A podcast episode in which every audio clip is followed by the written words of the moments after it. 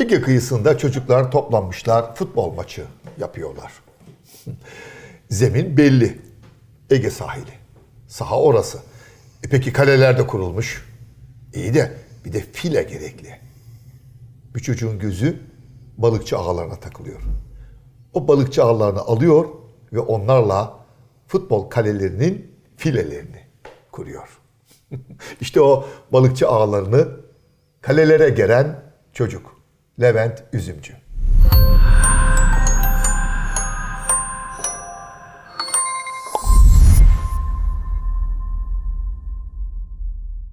Hoş geldin Levent. Böyle başladım ya. Ha?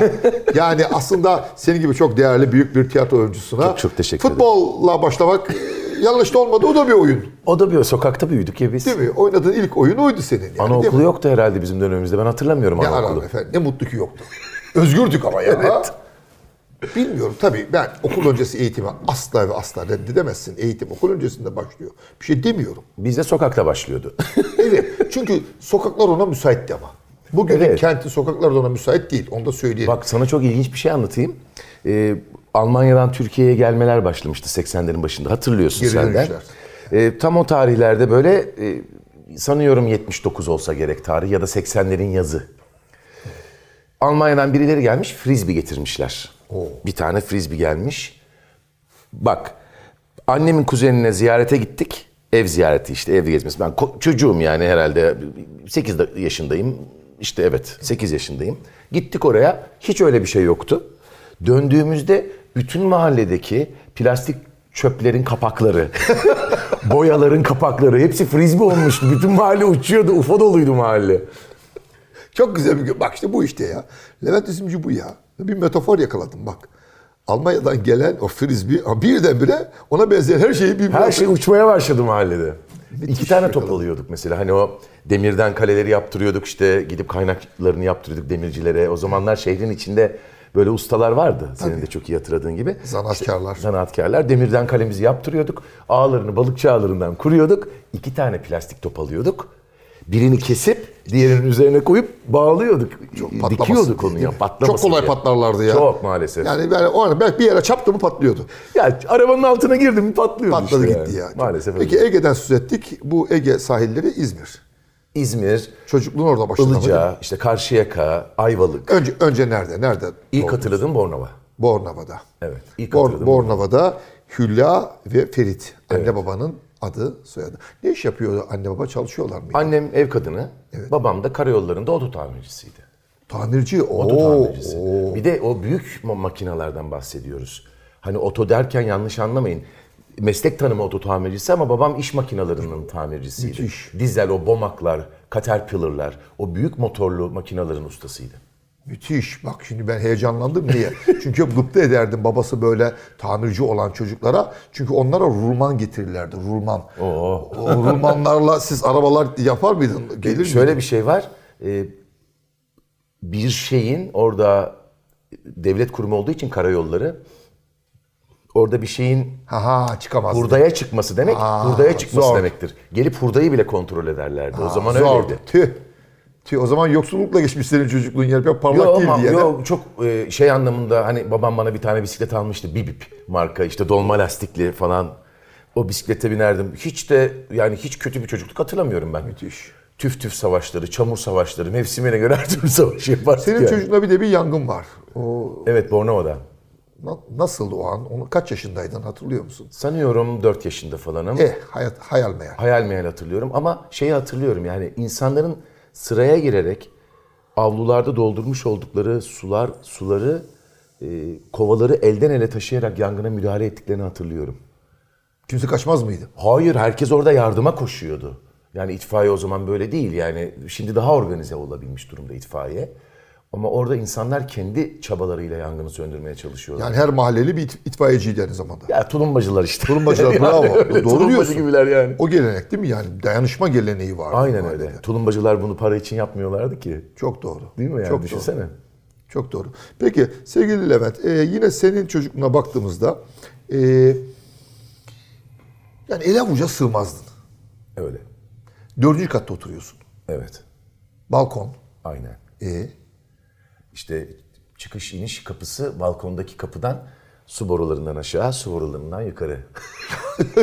Ya ya dördüncü kata tırmalan Su borusundan tırmanıyor. gizli gizli sokakta oynamak için yapıyordum bunu. Evet kaçıyordum evden mesela. Hıdrellez'de annem beni salmıyordu dışarı.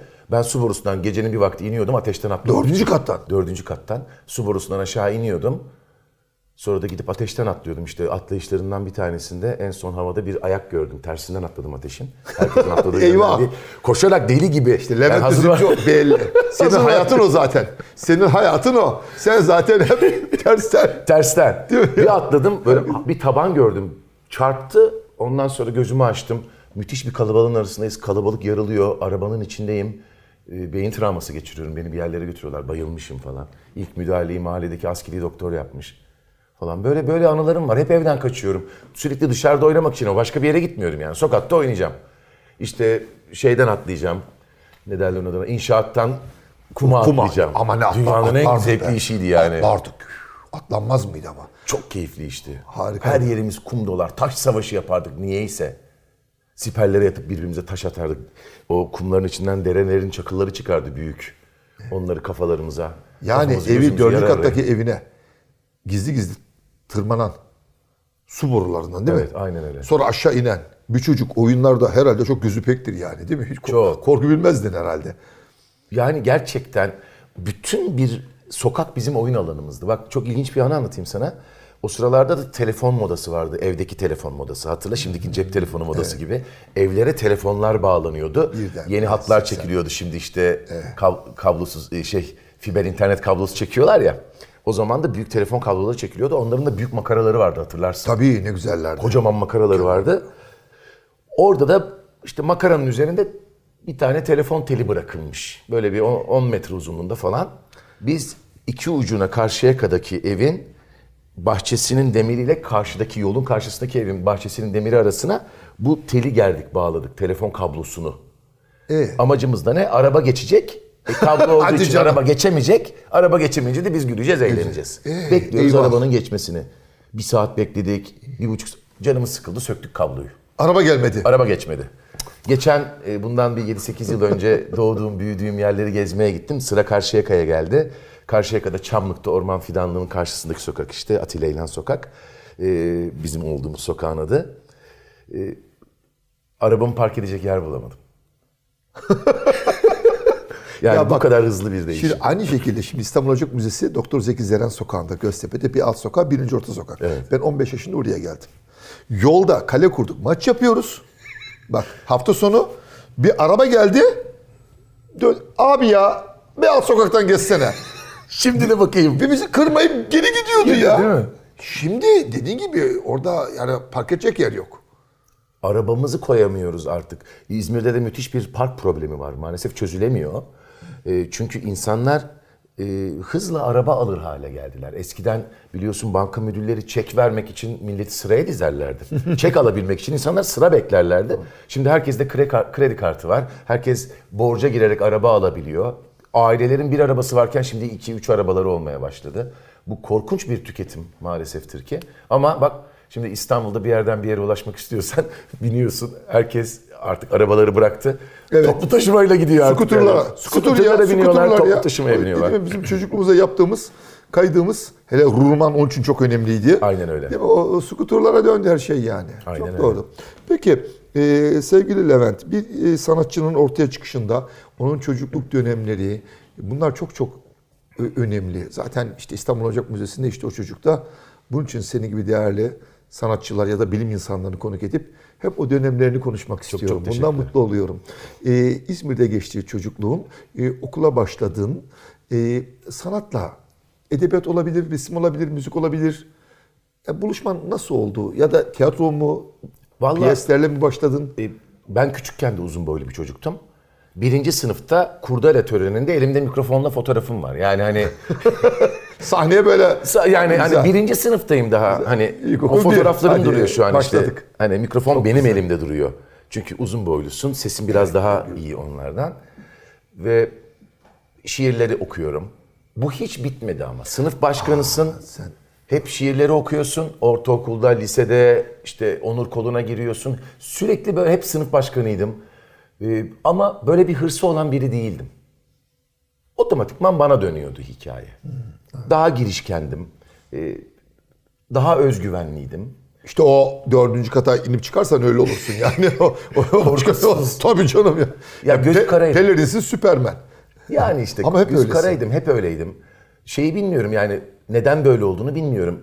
Hani anneden midir, babadan mıdır, genetik midir ya da naturam mı böyledir? Yani her şeyden bağlantısız. Her insanın bir de bireyinin şeyi var ya.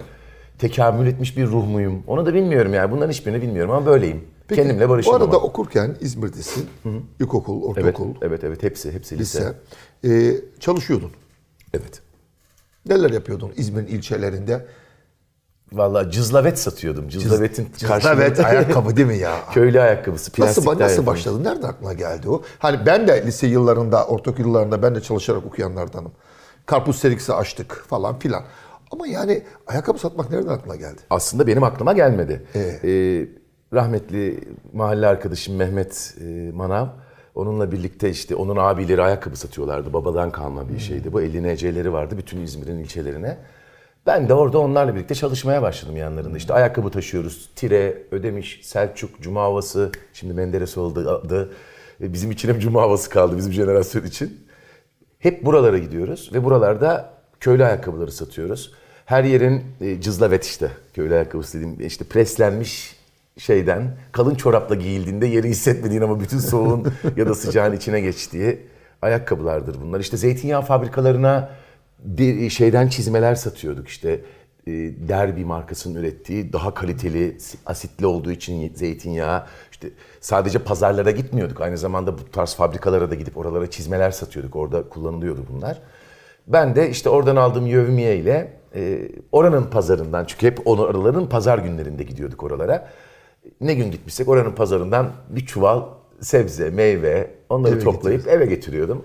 Aileye de Müthiş. katkım oluyordu falan filan işte. Müthiş yani senden yıllar yıllar önce yine birisi babasıyla beraber babası Selahattin Bey bütün o İzmir'in ilçelerini gezip sen yaşlarda çerçilik yapıyordu babasının yanında. S- Sabahattin Ali.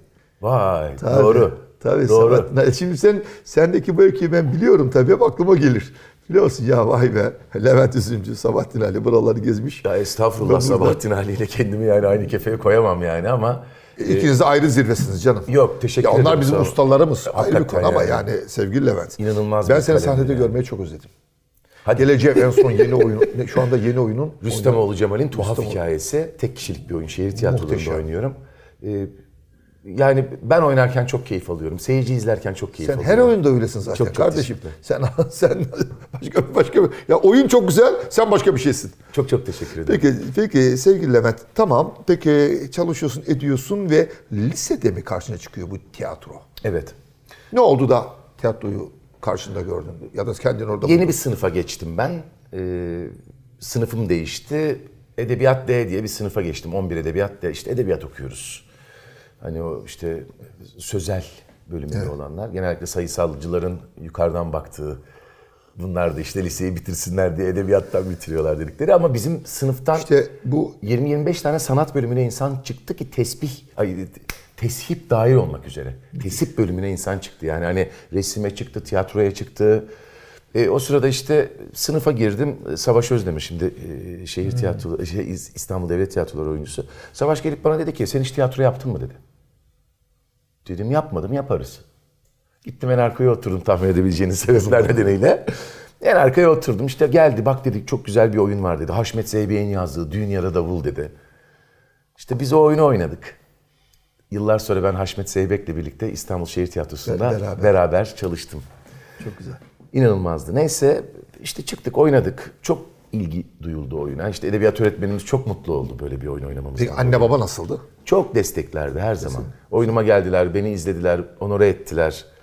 Bir gün askeri lisede oynuyoruz. Maltepe Askeri Lisesi'nde oynuyoruz oyunu. Tabii erler her gün sahneyi temizliyorlar haliyle işleri bu olduğu için orada oranın bakımından sorumluların. E, sahnenin parkeleri jilet gibi olmuş artık yani. Bir kilim koya da işte köy seyirlik bir oyun. Kilim koyduk. Kilim kayıyor. kaydı ayaklarımı havada gördüm. Düştüm. Kalkamıyorum ayağa. Eyvah. Dizlerim kilitlendi. Allah Allah diyorum ne oluyor bana? 17 yaşındayım daha. Böyle 2500 tane askeri öğrenci. Komutanları alkışlamadan alkışlamıyorlar haliyle. Askeri disiplin var ama bir anda alkışlamaya başladılar. Aa müthiş. Bir zorluk karşısında kendi yaşıtları bir arkadaşlarının Destek. o sahneyi bitirmeye Bravo. çalıştıklarını gördüler ve alkışlamaya başladılar. Şimdi onların hepsi albaydır. Müthiş. Yaş olarak hepsi albay olmuşlardır işte, yarbay olmuşlardır falan. Müthiş bir deneyimdi benim için. O gün askeri bir reo ile beni eve bıraktıklarında kucaklarım çiçeklerle dolu. Oturup bizim fakirhanenin mutfağında küçücük bir mutfak, bir tane masa, işte annem, kız kardeşim, babam. Bana işte her zaman işte dördümüzün sığabileceği kadar büyük küçücük masa. Ben oyuncu olmak istiyorum dedim. Babam o, o gece. o gece. O gece. Babam ben de senden bunu beklerdim dedi. Hayatımda ikinci defa. Diğerinde de asker lise sınavını kazanmıştım. Baba ben sana masraf olurum. Şimdi Heybeliada falan filan. Gitmeyeyim. dinleyici mi oldun? Ha, denizci olacaktım. Ben de senden bunu beklerdim. Gel dönelim İzmir'e demişti. Hadi ya. Ha. Müthiş bir insan ya. Babam Ferit da Bey- gerçekten, çünkü annem de babam da, ben yıllar sonra fark ettim Sunay. Öyle bir aileye, öyle bir şehirde doğmuş olmanın ne kadar büyük bir şans olduğunu. Kişi kendinden bilir işi derler ya. Sen herkesi kendin gibi biliyorsun. Herkes üç aşağı beş yukarı aynı aile yapısından gelir zannediyorsun. İşte ha bunları konuşmak için buradayız. Aynen öyle. İşte o çocuk bunları ortaya çıkarmaya çalışıyor işte bu. Aynen öyle. Zannediyorsun ama sonra askere gidiyorsun. Ben uzun dönem muharip sınıfta askerlik yaptım asteğmen olarak 16 ay. Uzun dönem yaptın. Tabii, Bravo. tabii. Ben de öyle. Biz hiç kaçmadık değil mi? Niye kaçayım? Hiçbir şeyden kaçmadık Yok ama. ya, yok. Bravo. Bravo. Hayır bir borç varsa ödenecek yani. çok güzel. Gani gani de öderiz. Hiç fark etmez. Ee, işte orada askerde fark ettim. Ülkenin gerçeğinin İzmir olmadığını, ülkenin gerçeğinin üzümcü ailesi olmadığını fark ettim askerdeyken. Ve üniversite mezunlarının arasında bunu fark ettim. ne acı değil mi? Ya Asteğmen Okulu'na gidiyorsun çünkü işte Eğirdir'de başladı benim daha komando okulunda başladı maceram. Ve orada hissettim yani. bir dakika dur şimdi. Komando olarak bu zaman boydan dolayı. ya işte öyle uzun boylu yapılı adamlar aslında olmaması gereken uzun boylu yapılı adamlardır. Daha ufak tefek daha çevikler olmalıdır.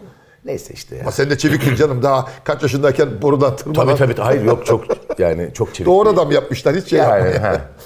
Daha sonrasında işte e, burada İstanbul Hastal'da bitti askerliğim. Bu emniyet asayiş birlikleri vardı ya emasya Evet, birlikleri. evet. Uzun Şehir süre özel dışında, kuvvetlere evet. bağlı. Zaman- özel süre özel e, uzun bir süre orada bir yıl boyunca orada işte maaşlı Asteğmen. olarak burada görev yaptım. Ondan sonra da askerlik bitti ama askerlikten bana çok şey kaldı. Klasik askerlik anısı kalmadı. Çok E, Türkiye'nin sosyolojisini daha farklı görmeme neden oldu. Katılıyorum. Türkiye'nin ne yaşadığını, ne yaşamakta olduğunu, neye doğru evrildiğini çok net gördüm orada. E, bu şeydi ama hani bir bunu havada bırakmak istemem, altını da doldurmak isterim. 1980 ile birlikte başlayan şehre büyük göçün artık e, çocuklarını görüyorduk biz. Benim yaşıtlarım olan, benden 2-3 yaş küçük olan, babaları anneleri 80'de gelmiş, onlar daha küçükken İstanbul'a yerleşmiş. Köylülükle kentlilik arasında gidip gelen, henüz dönüşememiş, kentlileşememiş bir kalabalıkla karşılaşmıştım ve e, onların seçimlerinin e, bizim seçimlerimizle farklı olmayacağını o zamanlar görmüştüm ben. Evet. Çok çok doğru bir gözlem. Çok doğru bir gözlem. Peki okudun. Lise bitti. Lise bitti. İzmir Eskişehir Lisesi bitti. Eskişehir'de konservatuvar değil Evet. Eski, o, o, o nasıl oldu? Ben sınavlara hazırlanmaya başladım. Ben Yunan dili okumak istiyordum, Latin dili. Hadi. Dil tarihte. E, o- ona- Ankara'da Yunan- evet yani Yunan Nereden Latin dili okudum. geldi? Ege çocuğusun ondan mı? Hep bizimkiler Giritliler, ana dilleri Aa. Rumcaydı. Giritçe konuşuyorlardı Girit, evet. onlar. Ben küçüklüğümden beri de biliyorsun İzmir'de yaşayanlar, kıyıda yaşayanlar hep ERT izleriz biz. Çünkü daha özgürdü ERT'nin programları. E, çoğu işte Yunanca bilmeyenlerin EPT dedikleri yani yazıldığı gibi Türkçe okudukları gibi ERT, Elenikah Radyo Televizyon. E, oradan okuma yazmayı kendi kendime öğrendim. E, büyük harfle Çok ilginç. büyük harfle Yunanca okuma yazmayı. Çok dile karşı bir yeteneğim de vardı. E, babaannemin zaten ana dili, dedemin ana dili Giritçeydi. Türkçeleri çok bozuktu onların. E, oradan işte onların eş dostla gidiş gelişlerinde bana işte alfabe kitapları getirirlerdi. Onlara çalışırdım falan filan. O zamandan bir şeyim vardı. Hala okuyabilirim. Mesela bu Karamanoğulları Beyliği'ndeki yaşayan Hristiyan Türklerin yazmış olduğu Alfabe eski Yunanca ile yazmış oldukları. Türkçe olarak okurum ben mesela onları. çok hoş. Çok da hoşuma gider onları okumak. Neyse Çok ilginç ama. e, hala da okuyorum yani. E, bunun nedeniyle hani buna karşı bir yeteneğim olduğunu fark etmiştim. Hani Latin dili, Yunan dili bunları okursam faydalı olabileceğimi düşünüyordum. ülkeme. En azından mitolojiye de çok, büyük merakım olduğu için hani mitolojinin de yazıldığı diller bunlar olduğu için işte İlyadaların, Odysseaların yazıldığı diller yani. O, o, müthiş bir dünyaydı. Fakat işte bu şeye doğru tiyatro yaparak, tiyatro yapmaya karar vermem de benim e, şeye rast düşer. E, 1991 yılının ocağına, şubatına denk düşer. Aynı yılın Temmuz'unda doğum günümde kazandım ben konservatuvar Eskişehir'i. Başka hiçbir okulun sınavına girmedim. Türkiye'deki zaten 3-4 tane okul vardı işte. iki tane Ankara'da, 3 tane Ankara'da okul vardı. iki tane İstanbul'da okul vardı. Bir tane İzmir'de, bir tane de Eskişehir'de vardı. Eskişehir'de okul, okulda kurulalı daha 3 sene olmuştu. İşte oradaki sınava girdim. Neden Eskişehir tercih ettin? Biz mektup yazdık Sunay. E, Bütün İzmir, Türkiye'deki bütün bu okullara, çok fazla olmayan bu okullara İzmir'den mezun olup da o okulları kazanmış öğrencilere mektup yazdık. Dedik ki ya gelelim mi? Sizin sınava girelim mi? Ne diyorsunuz işte burası şöyle der, burası böyle der falan. İzmir'i zaten biliyorduk. O zamanlar İzmir ve işte e, hani çok böyle imajı iyi okullar değillerdi. Şimdi ama çok iyiler. Biz de onlara mektup yazdık. Bize bir tek Eskişehir'den gelen mektupta işte diğer okullar şey demişlerdi. Diğer ya bizim okul miadını doldurmuş. Eski okul gibi değil. Eski mezunlar gibi mezunlar vermiyor. Bir tek bize Eskişehir'den gelen mektup müthiş enerjili ve inançlı bir mektuptu. Burası bir sanat okulu. Ama öyleydi hakikaten değil mi? Burası şöyle bir okul, burası böyle bir okul. Burada sadece tiyatro yaparsın, sadece tiyatro düşünürsün, sadece sanatla içi dışlı olursun. Kafanı dağıtacak hiçbir şey yok bu şehirde derlerdi. O zaman Eskişehir işte Bozkır'ın göbeğinde ya da ucunda, göbeğinde demeyelim de Yılmaz tam ucunda. Hoca'nın olduğu dönemler tabii, değil mi? Tabii, Yılmaz rektörümüz Büyükerşen. Yılmaz Büyükerşen'de. İşte ona da bunu söyleyebilme şansına sahip oldum. Yani bir insan gelir bir ülkenin kaderini değiştirir. Bir insan gelir bir şehrin kaderini değiştirir. O Yılmaz bir şehrin- Büyükerşen o. Bir şehrin kaderini değiştirmiş çok önemli bir isimdi. Rektörümüzdü, bizim okulumuzu açan, kuran, bu hayalle yaşatan, sonra üniversitenin kendi tiyatrosunu kurmasına ön ayak olan müthiş bir e, öngörü insanıydı. İyi ki tanıdık kendisine. İyi ki şu an Eskişehir'i hala müthiş bir potansiyelle yönetiyor. Sen Eskişehir'in ne kadar değiştiğini bilmiyorum ne kadar şahidisin. Ama benim Yakından okuduğum, şahidiyim. benim Ama okuduğum dönemle, benim Sen okuduğum o içindeydin. 4 sene okuduğum dönemle Sen- evet. ya biz paçalarımız kirlenmesin diye çıkaramıyorduk çünkü yağlı bir kiri vardı. Evet, maalesef. Biliyorsun cerlerin de Doğru, orada çok, olması nedeniyle çok korkunç bir şey vardır orada. Bir yağlı bir çamur vardır. Paçalarımızı torbayla bağlardık. Sunay. Ama şimdi Pırıl Operaya bambaşka- kalkan- bambaşka bir kent. şehirlerin Bir- olduğu, bir- tramvayların olduğu bir şehir. Bir dünya kenti kesinlikle. Aynen öyle. Peki bitirdin Eskişehir'i okudun. Sonra Mezun oldum. O komik hikayeler tabii bunlar. Yok İstanbul değil. Ben bitirdim Diyarbakır sınav açtım. hadi. Diyarbakır Devlet Tiyatrosu. Beni de biliyorsun sen işte hani gideyim doğru mesleği doğru ülkede yapıyoruz. En çok ihtiyacı olan yerde buralar diye. Koşa koşa gidersin. Bastım gittim sınava girdim. Kazanamadım sınavı. Diyarbakır'ın sınavını. Bizden önce bekleyenler vardı Sunay. Biz o sene mezun olmuştuk ama 2-3 yıldır sınav bekleyenler vardı. Daha öncelikle onları aldılar. Bunlar nasıl olsa bir şekilde girerler diye. Ondan hani bana sıra gelmedi, bize sıra gelmedi. O senenin mezunlarından bir kişi girdi. Öyle söyleyeyim sana. O da yedekte girdi yani. Benim partnerim. Şimdi o da İstanbul Devlet Tiyatrosu'nda. İşte sınava girdik, kazanamadık. Benim moralim çok bozuldu çünkü kazanacağıma çok inanıyordum. Çok güzel parçalar hazırladığımı düşünüyordum. Ama dediğim işte başka sebepler vardı işin içinde. Biz de ne yapacağımızı bilmeden Türkiye'nin dört bir tarafına dağıldık. Ben İstanbul'a geldim. O zamanlar cep telefonu falan yok. Bir arkadaşın Caddebostan'daki evinde kalıyorum. Sevgilimle birlikte. Telefon çaldı. İşte açtı telefonu. Seni istiyorlar dedi. Aldım telefonu. Efendim dedim. Levent dedi merhaba ben Trabzon Devlet Tiyatrosu Müdürü. ismini söyledi. Evet dedim. Bizleri Diyarbakır'dan senin çok metini duyduk dedi. Ben dedi ayrıca dedi girmişlerdi. Senin dedi final sınavlarına da girdim dedi. Gelip Trabzon'da çalışmak ister misin dedi. Vallahi dedim isterim. Ne şartlar ne? Şu şartları sunuyoruz dedi. Gayet güzel şartlar. Lojman veriyorlar. İşte oyun garantisi veriyorlar. Yövmeyle çalışacaksın çünkü. İlk sınavda da alacağız biz seni dedi. Oh dedim ne güzel haber. Kapattım. Dedim ya Trabzon'a gider miyiz? İşte şöyle yap. Hemen planlar kurulmaya başladı. Beş dakika sonra telefon çaldı. Levent merhaba. Merhaba işte ben Bursa Devlet Tiyatrosu Müdür Yardımcısı. Aa, İsmet-. Ee, ben tabii dedim kimsiniz oğlum dalga. Yani kimsiniz dedim ya. Ya ben vallahi müdür yardımcısıyım falan diyor. Bursa'dan teklif ediyoruz sonra diyor falan. Ben kapattım telefonu. Moralim bozuldu. Moralim bozuldu. Trabzon'da Birileri ben- sahte. Trabzon'da sahte. Sahte dedim yani. Bu ikisi de sahte. Yılmadı aradı. Gene aradı beni. Celal Kadri Kınoğlu. E, o da Türkiye'nin çok önemli sanat insanlarından biridir. Ya dedi ben gerçekten dedi Celal Kadri Kınoğlu'yum. Onun sesini, benim sesimi ona çok benzetirlerdi. Evet dedim galiba. Gel dedi Bursa'ya gelsen dedi. Ben Bursa'ya gittim. Güzel. İşte 9 ayda 6 premier, bir sinir krizi, bir büyük Türkiye turnesi. Çok zorlu bir süreçti. Yukarıda kalıyorsun, aldığın para çok az. Arttırıp aileme para gönderiyorum. Çok zor dönemler yaşıyordu Türkiye o tarihlerde. 90'ların işte ortaları. Ne zaman yaşamıyordu ki zaten. Allah, seversen. bütün bütün ömrümüz. Ya daha güzeldi ya 90'lar. Daha bilmiyorum ama. Yalan ya. Yani yine büyük bir parasızlık vardı. Emekli maaşları çok düşmüştü falan filan. Ya babam 300-400 liralar gibi bir para alıyordu yani ayda maaş olarak. Yani o kadar zor bir durumdu. Neyse işte onları bir yandan para çıkartıyorum bir yandan falan Türkiye'deki filan. olay ekonomi biliyor musun? Söyle. Zengin daha zengin olmuştur, fakir daha fakir olmuştur. Bu kadar. Başka bir şey değildir. Yani. Maalesef öyle. Ondan sonra ben bunları yaparken işte Bursa'nın müdürü değişti. Baktık ki devlet tiyatrosu sınav açmayacak. Hiç umut yok. Ben dedim ne yapayım ne edeyim. Hadi dedim ben basayım İstanbul'a gideyim. Bir şansımı İstanbul'da deneyeyim dedim. 1996 yılının Haziran'ında İstanbul'a geldim. Geliş o geliş. Peki bu arada ama dur senin yine hayallerin bitmedi. Yönetmen olmak istiyorsun. Amerika, Evet tiyatroda yönetmen olmak istiyorum. Amerika yolculuğum vardı. Aynen öyle. Büyük cesaret. O yıllarda hiç kolay değildi yurt dışına çıkıp. Aynen öyle. Nasıl başardın? Hangi yıl?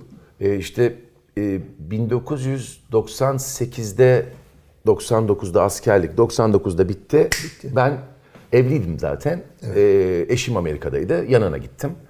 Ee, Doğan Cüceloğlu'nun bursuyla orada okuyorduk. Do- Do- Doğan Hoca mı? Doğan Hoca'nın bursuyla. O, onu nasıl tanıdın? Ee, Nereden tanıdın yani? Nasıl oldu? e, sevgilim onun asistanıydı. Çok güzel. Sonradan eşim oldu. Çocuklarımın annesi aynı zamanda. E, o onun asistanlığını yapıyordu ve onun vasıtasıyla ben de Doğan Hoca ile tanıştım. Çok güzel. Çok uzun yıllar süren, 2013'e kadar çok sıkı fıkı olduğumuz bir dostluğumuz vardı. Sonrasında pek sık görüşemedik kendisiyle.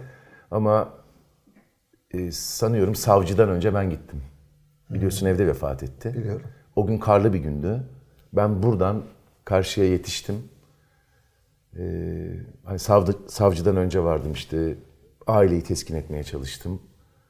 Ee, işte çıkarken tabutunu taşıdım omzumda. Benim için çok özel bir insandı Doğan Hoca. Manevi baba gibi değil mi bir yerde? Daha çok bir mentor gibiydi. Mentor değil bir akıl hocası gibiydi. Zorda olduğumda hep danıştığım, hep kapısını çaldığım. Dediğim yani 2013 yılına kadar çok sıkı fıkı bir dostluğumuz vardı. Çok içli dışlıydık. Ee, ve Doğan Cüceloğlu'nun verdiği bursun karşılığı şuydu. Dönün, vatanınıza hizmet edin, para kazanın, siz de çocuklara burs verin. Mükemmel. O bir şeydi. Biz hayatımız boyunca hep öğrenci okuttuk. Bunun hiç lafını etmedik. Yani isimmen olarak, isim Biliyorum. olarak hiçbir zaman lafını etmedik. Hayatımız boyunca da okutmaya devam ettik. Yani şu güne kadar. Gerçek vatanseverlik odur işte. Bence Başka bir şey gerçek vatanseverlik ne biliyor musun Sunay? Bir insanın işini hakkıyla yapması. Çok doğru. Adaletli yapması. Zaten vicdan yapması. sahibi bir insansa bu arkasından geliyor. Benim için sadece bildiğim tek şey odur. Ben sahne üzerinde oyunumu kısamam. Şöyle oynayamam. Her seyirci bir Çalamam, çırpamam oyunu bir Yapamam yerde. yani. Gücüm neyse kanımın son damlasına kadar oynarım. Ben böyle gördüm çünkü. Kısamam. Hızlandıramam, bir şey yapamam yani. Oyun neyse onu oynarım. Çok güzel. Peki Amerika'dan nasıl geçti peki orada ok- okumak yani e, yönetmenlik okumak için gittin ama Evet ama deprem oldu. Deprem olunca inanılmaz bir ekonomik kriz oldu Türkiye'de. Ee, ve aldığımız burslar kesildi. Burslar kesilince çalışmak zorunda kaldık. E, ben vatandaş değilim. Oraya öğrenci olarak gitmişim. Onların çalışma hakları yok. Sadece okuduğun okulda çalışabiliyorsun. E, öyle bir yerde de değil. Los Angeles'ta film okuluna gidiyorum yani. Oyuncu yönetmenliği okuyorum. güzeller değilmişsin. Ama arabayla gidiyorum işte. Orası da bir saatlik yol. Bir tane Herbie aldık kendimize. Aa, yak Her- yak bitmez. Herbie'nin radyatörü ısıtıyor. Kamyonların arasında minicik bir araba. iki kişilik araba bir de.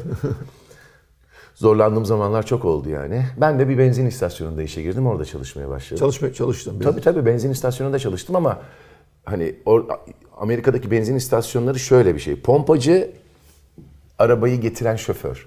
Evet. Kim getiriyorsa o parayı atıyor, çıkarıyor, Kendi kendi, alıyor, kendi dolduruyor. Sen içerideki o büyük e, marketle uğraşıyorsun. Evet, onu. Sosisli hazırlıyorsun, kola şerbeti hazırlıyorsun, sürekli kahve yapıyorsun, onun saatleri var. Arı gibi çalışmak zorundasın. Günde kaç saat çalışıyordun? 8. Bayağı ciddi ciddi Çok işçisin. ciddi, çok çok yoruldum. Ağır işçiliktir. Ağır işçiydik. İşte oradaki 3 yılın 2 yılı böyle geçti diyebilirim. Ya da daha fazlası. Sonra para bile biriktirdim. Çok yer gezdim oradan kazandığım e, asgari ücretle. Gezmediğim yer kalmadı. San Francisco'lar, Las Vegas'lar, Sequoia Ulusal Parkı. Çok severdim ben ulusal parklara gideyim.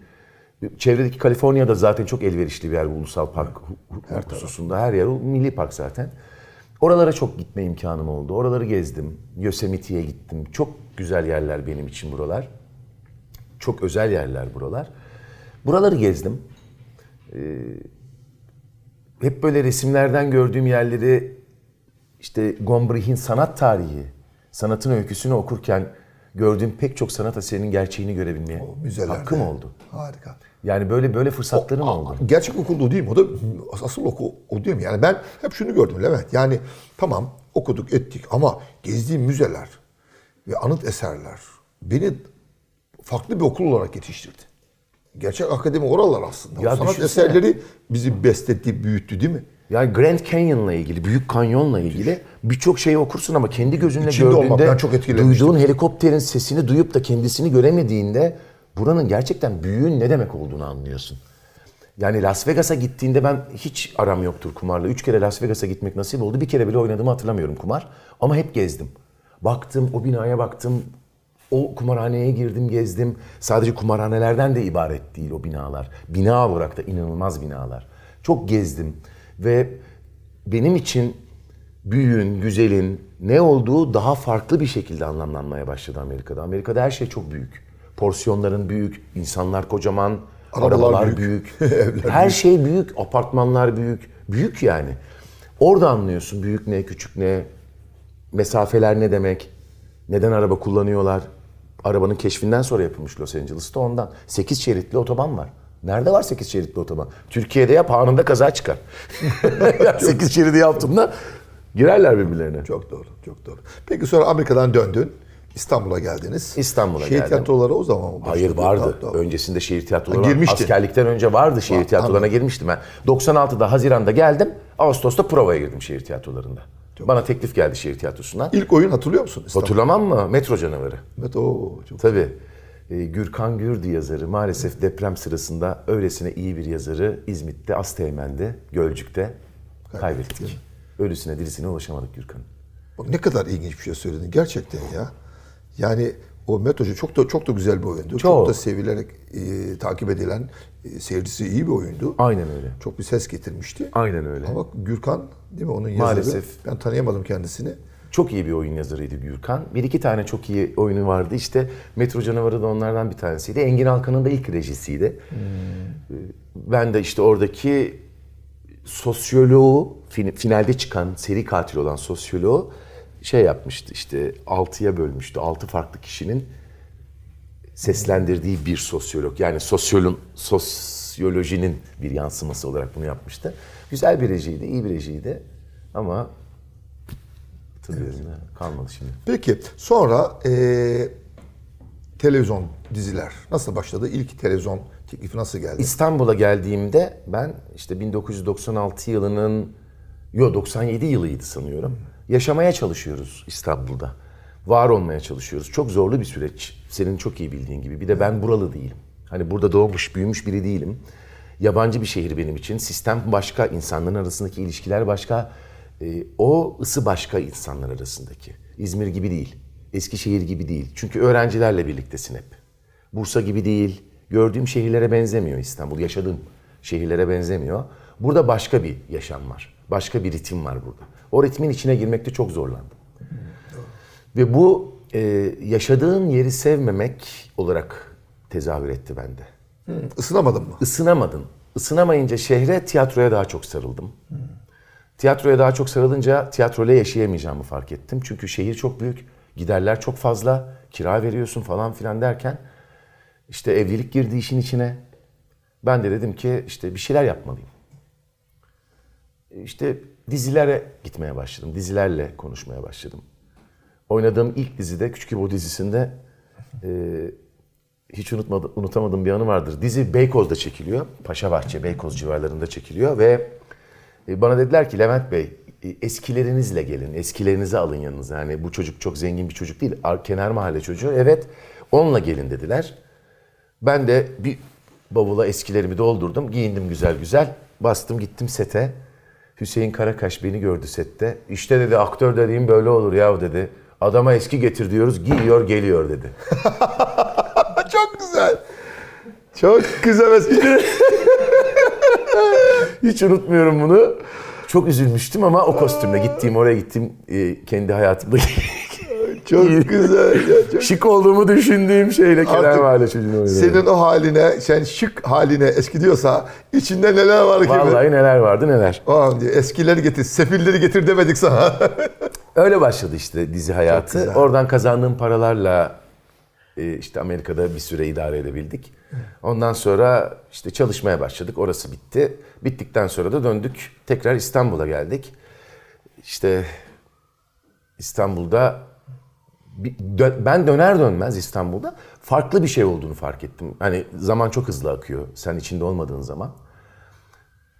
Bir anda işte dilin değiştiğini fark ettim.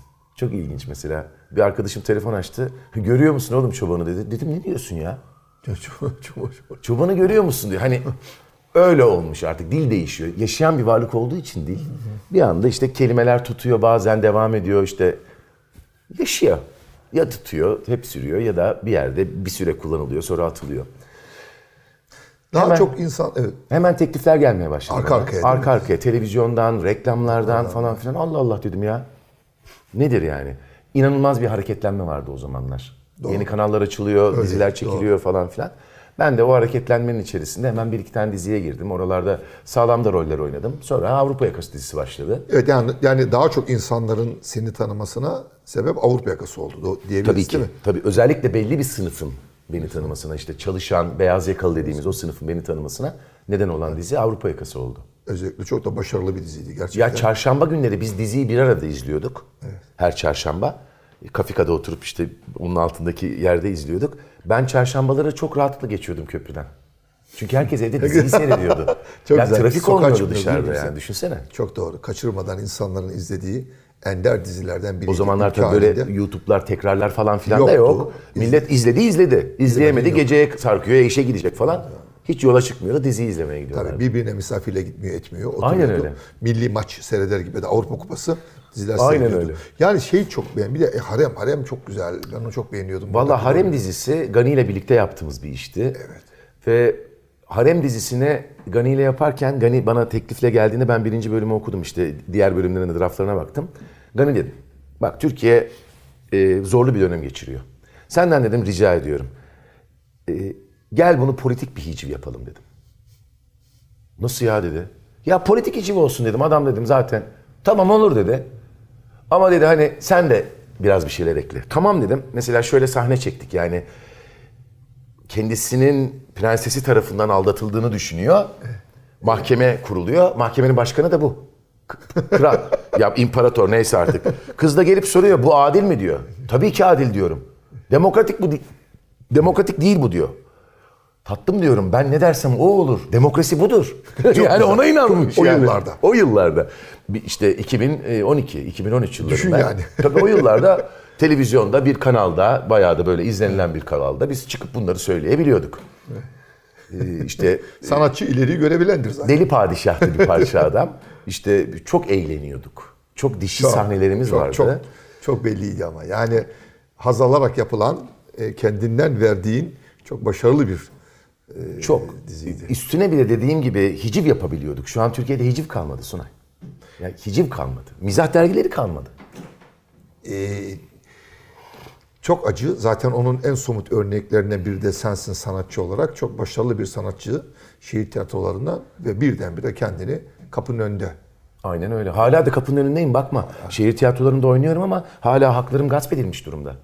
Emeklilik hakkım, yeşil pasaportum, tazminatlarım. Hala davam devam ediyor. Danıştay'dayım. Ne davası bu? İşten atılma davam hala devam ediyor. Dava. Peki onun dışında herhangi bir şey yok. E neden peki bu kadar başarılı bir sanatçı, toplumun önünde bir sanatçı birdenbire böyle bir adaletsizliğe uğrar. Yani Yani sadece ben uğramadım ki Türkiye'de Tabii. milyonlarca kişi adaletsizliğe uğradı. şüphesiz. O Ben de onlardan bir tanesiyim. Ha, Tabii ki. Çok güzel diyorsun. Yani ben de onlardan bir tanesiyim. Sadece tanındığım Çok için. anlaşılır. Çok anlaşılır. Ya tanındığım, göz önünde olduğum için belli bir şey oluyor. Bir bir bir e, sesini duyurabiliyorsun, gündem oluşturabiliyorsun ama yüz binlerce kişi mesleklerinden KHK ile atıldılar. Bilim işte barış bildirisi imzaladı diye atıldı falan. Yani çok karışık bir dönem yaşıyor Türkiye. Maalesef. Ve burada da benim gibi e, Eskişehir'den mezun ve Brecht'i Eskişehir'de tanıyarak hayatını adapte güzel. etmiş, onun tiyatrosuna inanan e, işte bu kadar kitaplar okuyoruz Sunay. Bu kadar sözler biliyoruz hayatımızda. Birbirimize sarf ediyoruz. Şiirler okuyoruz hayatımızda. Ben sadece bunları okumuyorum. Ben sadece bunları söylemiyorum insanlara. Aynı zamanda hayatımı adapte etmeye de çalışıyorum. Yani sana yapılan haksızlık karşısında susuyorsan sen dilsiz bir şeysansın ya da o adaletsizliğin bir parçasısın lafını söylüyorsam ve bunu sadece söylüyorsam ben gece rahat uyuyamam. Hayatıma da adapte etmem lazım. Ben senin tercih etmediklerini çok iyi biliyorum. Sen tercih ettiklerinle zaten e, aynı Levent üzümcüsün. Çok teşekkür ederim. Yani her dönem o çocukluktan konuştuk işte o heyecan, o şey doğru bildiğini, inandığını her zaman söyleyen. Dedin ya bu kadar kitap okuduk. E, bu kitapların yanında durmak gerekiyor. Bu mi? kadar söz işte oturuyor sen yanmazsan ben yanmazsam nasıl çıkar karanlıklar Ya, aydınlığa diyor ama bakıyorsun o hiç alakası yok.